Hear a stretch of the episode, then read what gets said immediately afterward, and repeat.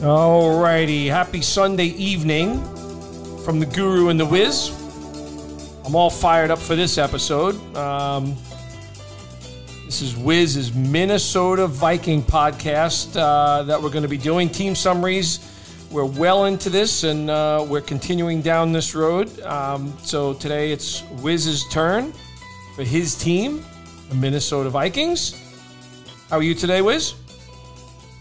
Doing good. It's a real scorcher, and uh, we're in the midst of a, a heat wave here in uh, in New York City. But uh, that's not going to stop us from uh, continuing on with what we love to do, and uh, hopefully helping people. And people seem to be enjoying the podcast, being getting a lot of great feedback. And uh, we were talking just before we came on here that we have a good idea for what we're going to do in a couple of weeks. When do you want to do that? Like maybe you know first week of August in a couple of weeks. We, you know we want to. We're gonna do. We're gonna do a uh, podcast. Uh, we're not sure how many of us we're going to have on the phone do this, but we're going to do a podcast where we have a snake draft. And um, if it's just us two, then we'll take six teams each. You know, we'll keep alternating picks, but I think we'll have more than that. And we're going to do a 12 team uh, snake draft, mock draft, where we're not just making picks. I think it'll be fun for people to hear what we're thinking, how we're analyzing it, and the thought process behind each pick. And uh, I think um, I think it'll be something different, uh, you know, for, for people to listen to, and uh, just a, just a different take and uh, an element to these to these mock drafts. I love it. I love it. I, I didn't. I, what I didn't love. Uh, I don't know if you want to comment or, or not. Uh, you know, there was seemed to be a, an uproar over some of the stars in the league uh, today about uh, some of the protocols that the NFL has in place with regard to safety, and, and, and I'm just, I'm kind of in shock about it. Maybe the communication hasn't exactly been right, but. Uh, you and I both know that Roger Goodell and these guys have been working on this stuff probably since sometime in March on this sort of thing, and I was a little disappointed to see and hear that, and as a potential stumbling block for uh, when things get kicked off. Do, do you think uh, do you think it has some merit, or or it's just a little uh, games brinksmanship, I should say? I think they're trying to you know iron some of these things out. It's new territory. Uh, but you know, I like the idea. You know, if if the unfortunate situation happens and a player uh, test positive for COVID 19. I like the idea that there's no minimum or maximum time that he has to be out. Uh, it should be when you have those two consecutive negative tests that are 24 hours apart. Uh, that's the you know what what uh, the CDC guidelines are that you do not have COVID-19. So I, I think they want to be very flexible with that uh, rosters and and and everything else. I think you know we're going to see. Um, an attempt for a lot of flexibility and uh, and, uh, and and all leagues are going to have to adjust and, and come up with ideas and we're definitely going to talk a lot about that what our leagues are going to do what we're going to try and do and give some helpful uh, ideas for for your leagues as well all right, fantastic. Um, I actually was just looking. I was watching the golf today, uh, as I'm sure you were, and uh, Jack Nicklaus and his wife both uh, recovered from this apparently. So yeah, just uh, uh, it's just crazy stuff with this uh, with this pandemic. That's for sure. But let's uh, let's get on with your Minnesota Vikings, and um, you know a little bit of change on this team for the upcoming year as as as the, you know Stefon Diggs moves away. Um, uh, I guess Gary Kubiak will now be calling the plays as uh, as Jim Stefanski is now the coach of of, of the of the Cleveland Browns. Excuse me. So. So now uh, Kirk Cousins finally got that monkey off his back, got a playoff win, a big playoff win last year against the Saints. You know, finally won a a prime time game. He really struggled uh, over the course of his career with that you know, how confident are you for for Cousins to take that next step? I, you know, I was looking closely at Cousins. He actually really got the ball down the field quite frequently with some big plays, and and he did that last year, you know, with Adam Thielen being banged up for basically half the season. So you know, can Cousins build upon the success uh, that he had last season? And I know he's much maligned as a result of that big contract that he got a couple of years ago. Uh, I want to hear your thoughts on, on, on, Kirk Cousins because he's he's probably not drafted as a number one quarterback, but you know, could be a guy that could be very valuable uh, for your fantasy drafts. Yeah, Kirk, Kirk, Kirk Cousins is okay. I mean when people think, you know the next step, I mean he's he's too far into his career to think like oh he's gonna you know, get into that elite level. He's, he's never going to be that quarterback. Um, he is the type of quarterback that is going to need a good running game and they play action and big plays down the field off the running game. And the Vikings certainly have that uh, with their running game. That's really what they want to do. So it kind of fits what he wants to do. I think he's like a good quarterback to have. If you have him as your number two quarterbacks, or if you have two quarterbacks, him and another quarterback of kind of equal ability, I think it's fine. You know, where you could pick and choose your spots because he will put up some fantasy uh, games. He, you know, can run a little bit. He'll he'll score the occasional touchdown. So he's not a quarterback one like lock for sure. But in the event that you can't get one of those five or six guys, and then you're down to like kind of like mixing and matching two quarterbacks all season long, he's fine. But again, he's just not the guy that is going to go back there and beat you if he has to throw the ball you know, 35 times a game. You know, he's he's much more effective off the play action pass, which is really what the Vikings want to do anyhow. So, uh, do you agree with that, or do you definitely have him in the top 12, or kind of same thinking as me with that? No, same thinking as you. He'd be a guy like I'd love to match up maybe with someone like uh, you know a Roethlisberger or you know, say maybe a Daniel Jones, that sort of player where you can kind of pick and choose matchups, that sort of thing. So if you're going, if you're employing a strategy where you're not going to pay up for a quarterback, whether you're in an auction league or drafting a quarterback early uh, in a snake draft, I think that's a good strategy to employ to, to mix and match with, with a player like him. Yeah, I, I think I think uh, I think that that you know that sounds about right. I mean, uh, you know, and, and the good thing is, you know, if you're in, a, in an auction draft or a snake draft, you're certainly not going to have to, you know, draft that player uh, with an early round pick or spend a lot of money to get that player in an auction draft. So I think we're on the same page that uh, where there seems to be a little bit of two sides not being on the same page. It seems to be the Vikings and the Dalvin Cook situation here where Dalvin Cook is, uh, I think, reading uh, uh, a page out of uh, out of Le'Veon Bell's playbook here and holding out. And um, you know, while he's on the contract, unhappy with his contract, he surely is underpaid. Uh, he wants I don't know. I think at some point he was talking Christian McCaffrey money, which is ridiculous because he's not as good a player as Christian McCaffrey. But uh, it seems the sides are off on a couple of million dollars a year. I think it'll probably get done, but uh, it's going to take a little bit of, you know, a little bit of conceding on each side. That you know, one side, you know, he should get more from the Vikings' perspective, and Cal Dalvin Cook's camp has got to be okay. We got to like lower our expectations, but I believe one leverage the Vikings do have in this nego- uh, in these negotiations are are Alexander Mattison who is a good player.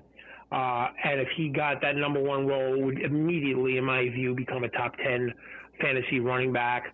Um, you know, they, they run the ball well. Uh, that's what they want to do. And if he's given the ball the amount of times that Dalvin Cook's been given the ball, um, last year, he would put up good numbers. So the Vikings do have Mattison, and I'm sure they feel very good with him.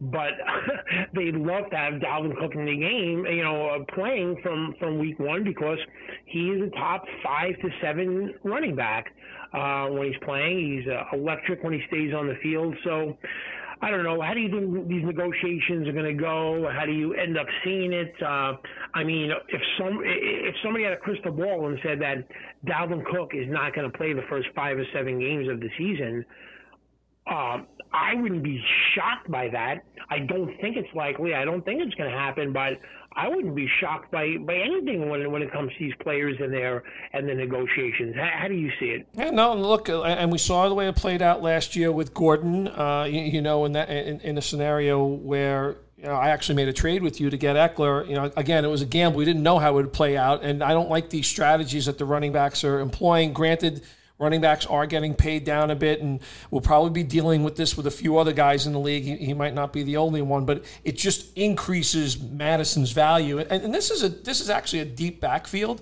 because if you remember last year too, they had to go all the way to. Um, uh, to the kid uh, Boone. Um, Mike Boone is on this roster, and they still have Ameer Abdullah here, who's returning kicks for them and, and catches some balls out of the backfield. So so there is some running back depth here, but for sure, I mean we've talked about the value of a handcuff, and and Mattison, in our eyes, is deemed as one of those top one or two backups uh, in addition to like a guy like Pollard on Dallas. So I think just just enhances his value. So if you are going down the road where you're drafting Dalvin Cook, you better damn well make sure that you're getting Mattison on your team, and, and the price of him is going up as a result. Well, I mean, that that's you know that goes without saying. Where where where the interesting slash confusing slash fun part of a, a draft can be is if Cook's not signed, you know, as we head into week one, Oof. that drops his value and moves Mattison's way up to the point where you're not quite sure which player you should draft ahead of who, and would make it almost impossible to get both players. I mean, it really would make it almost yeah. impossible unless you kind of like took them with back-to-back picks fairly early. So that'll make it interesting. But you know, I'm hoping Cook gets signed uh, from a Vikings perspective. Oh, certainly. From a fantasy football perspective, I have Alexander Mattison at a great price. So if Dalvin Cook decides to take the year off, I will not be shedding tears. Um, so, so let me ask you: You think this will be? Uh, my my personal view is it'll pre, be a pretty seamless transition. We know what Gary Kubiak has done as both a head coach and a coordinator previously. I also should mention, you know, the, the, the Vikings have one of the better fullbacks, and, and one of the things that the and we'll talk about this as we get further into their personnel, but the Vikings were the lowest amount of time spent in 11 personnel of any team in the NFL. Only 25% of the time did they go 11 personnel. So this is a team that likes to play with the fullback, and CJ Ham is that fullback's name. They like to go two tight ends a lot. I don't see that changing at all. I, I, do you do you agree with that? And, and again, I still think they employ that same strategy. Yeah, definitely. Yeah, I, yeah. I mean, we'll, we'll, you know we'll we'll make a seamless transition into the wide receivers, and that's basically the reason for this. I mean, I don't love what the Vikings did at the draft at wide receiver. I mean, I absolutely love them getting Justin Jefferson with that with that with that first pick. Uh, that was outstanding. I, I guarantee you, they never thought that the Eagles were going to take Reagor ahead of um, ahead of Jefferson, and they must have they must have made that pick in like three seconds once Jefferson was available. So I love that. But I would have loved for them, you know, with such a, a rich laden wide receiver draft, maybe get another wide receiver a little bit earlier than what they did. They, they they're going to play in two wide receiver sets. Uh, Jefferson, I think, is going to be inside a little bit more. Uh, Thielen's going to play the wide receiver position outside, and um, and you know, so what's your view on Thielen? You know, there was always the ranking of like people didn't know Diggs or Thielen, Thielen or Diggs, right next to each other. People would rank them because they just couldn't figure out the difference. So I ask you this: with Diggs gone, and now it's a rookie who's going to be complimenting Thielen. In your mind, does that vault Thielen up the rankings? The fact that he's going to be paid a lot more attention to by defenses, does that kind of keep him the same or move him back? Just on Thielen alone, with the fact that Diggs is gone and now they got Jefferson, a rookie in there, playing opposite Thielen, how do you see it for Thielen this year? So there's a part of me that says, is are we looking at a scenario here that's somewhat similar to what we saw with Juju Smith-Schuster? Um, where where the where the num- where the one of the top receivers, and in this case Antonio Brown, who, who was a guy that commanded a lot of attention, um, goes away, and, and, as a result, it, it becomes a negative detriment to the to the to the next player in the pecking order. Is this the same type of scenario? I don't think so. I think the volume's going to be there for, for Thielen. I think Thielen's a different type of player. He's more more established, whereas Juju was a younger receiver and I, and I think there's a very good connectivity between between Cousins and um, and Thielen as well. So I do worry about a little bit. He will command more attention. Um, so I, I, probably have Adam Thielen ranked somewhere in that kind of 12 to 20 range. Um, I, I, wouldn't go jumping up higher than that. I think for him, but I think he'll still have a solid season. I don't think it's quite the same scenario as a guy like Juju would happen to him. Yeah, I think the, the issue is Juju wasn't you know who was playing him opposite receivers. The fact that Roethlisberger went down, and then Connor got hurt as well, and teams just had nobody else to pay attention to, and he he was banged up as well. So as long as they, they get the running game, the Vikings and Kirk Cousins uh, is able to stay on the field, I think I think Thielen will just be fine. I mean, I I, I don't think his value, quite frankly. Uh, changes that much, um, you know, move up that much or move back that much. He's he's rock solid. He will get the volume, um, and he's a, he's a he's a he's a rock solid player. Uh, as far as Jefferson goes, uh, he's going to be out there a lot. The Vikings aren't going to be messing around. He'll be on that field. I felt uh, him, Jerry Jeudy, and CeeDee Lamb were the three most polished uh, wide receiver, NFL ready in, in you know coming out of college, and so I was happy to see the Vikings getting Jefferson. Uh, you know, but then again, it's not easy for a wide receiver as a rookie to make such an impact. Uh, you know, is Jefferson draftable as far as you're concerned? What's your view on Jefferson? I mean, I was very impressed with him as a college player. Uh, uh again, extraordinary circumstances impacting this year, so kind of taints my view a little bit of, of rookies this year. But uh, you know, I expect he's in a great landing spot uh, to succeed. I, li- I, like the player. I just you know it makes me a little bit nervous in this unusual year. But I, I still think he's a draftable guy, probably somewhere in that kind of. You know, forty to sixty range, which will be a, a, very wide range, and and they have a couple other receivers here. They they brought in um, Tajae Sharpe from the Titans. Uh, I know I know uh, Don Beebe's kid, Chad, is on this team too. And, and, and the third receiver last year, who made a little bit of noise, especially when Thielen was out last year, was uh, Olabisi Johnson. So they have a little bit of depth at the position. I don't know how you feel about those guys, but but uh, I think Jefferson is, is definitely going to be worthy. He's not going to be expensive. He's going to be late in your in your snake drafts, and he's going to be relatively cheap if you're in, in a non dynasty league for for uh, auction leagues. Yeah, none of those guys really have distinguished themselves. The Vikings also took KJ Osborn, who you know they they hope figures in their plans, but I see the Vikings being in 12 personnel a lot, and what I mean by a lot, I think more than any team in the NFL this year, and.